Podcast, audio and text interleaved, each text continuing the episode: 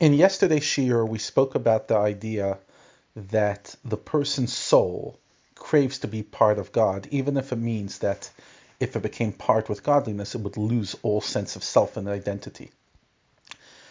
And over here in today's Tanya, in part two of chapter 19, he continues and he says, listen, this is a principle, it's a general rule, it's a principle. Anything on the side of holiness has to be humble. The definition of holiness is you don't take space. Or as someone one time defined it, holiness is it's not about me. And as we said, from a mystical perspective, that's the level of chachma. That is, it's not about me. the other side, the, the side of evil or the side of the animalistic, you know, pleasure, what we call sitra achra, the other side, the animal soul, that is all about self. It's all about for me. What can I get for myself? What always an agenda. What can I get out of it? Me, me, me. I'm the center of the universe. And this is a very important principle. It really is. And it's something important to understand. If you ever have a decision in life and you're not sure what's right and what's wrong, very often this will give you the clarity. Where is it about you and which one is not about you? If one decision puts you at the center of it all, me, me, me, my pleasures, my interests, it's not from holiness. If there's something bigger than you, then that is great. That is where the side of holiness is.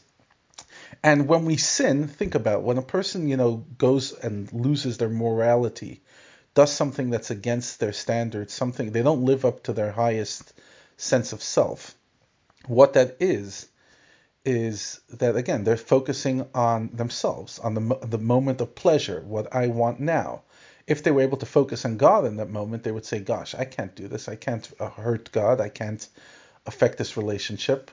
I can't, you know, hurt my spouse. I can't hurt whoever I'm hurting through the actions I'm doing." But when we sin, when we when we don't live up to our highest standards, that at that moment there's too much self.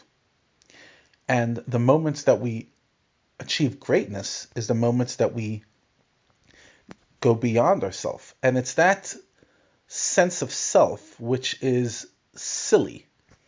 It's called he calls it folly. It's it's it's shtus, it's nonsense it's it's it's it's a cover over our natural love for Hashem because naturally we should want to do what's right. When we're not doing what's right, something's covering us over and making us lose our our inner moral compass, making us lose touch with what we believe to be true and what we know is true.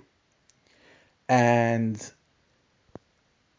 the way to get back is to remember it's not about me.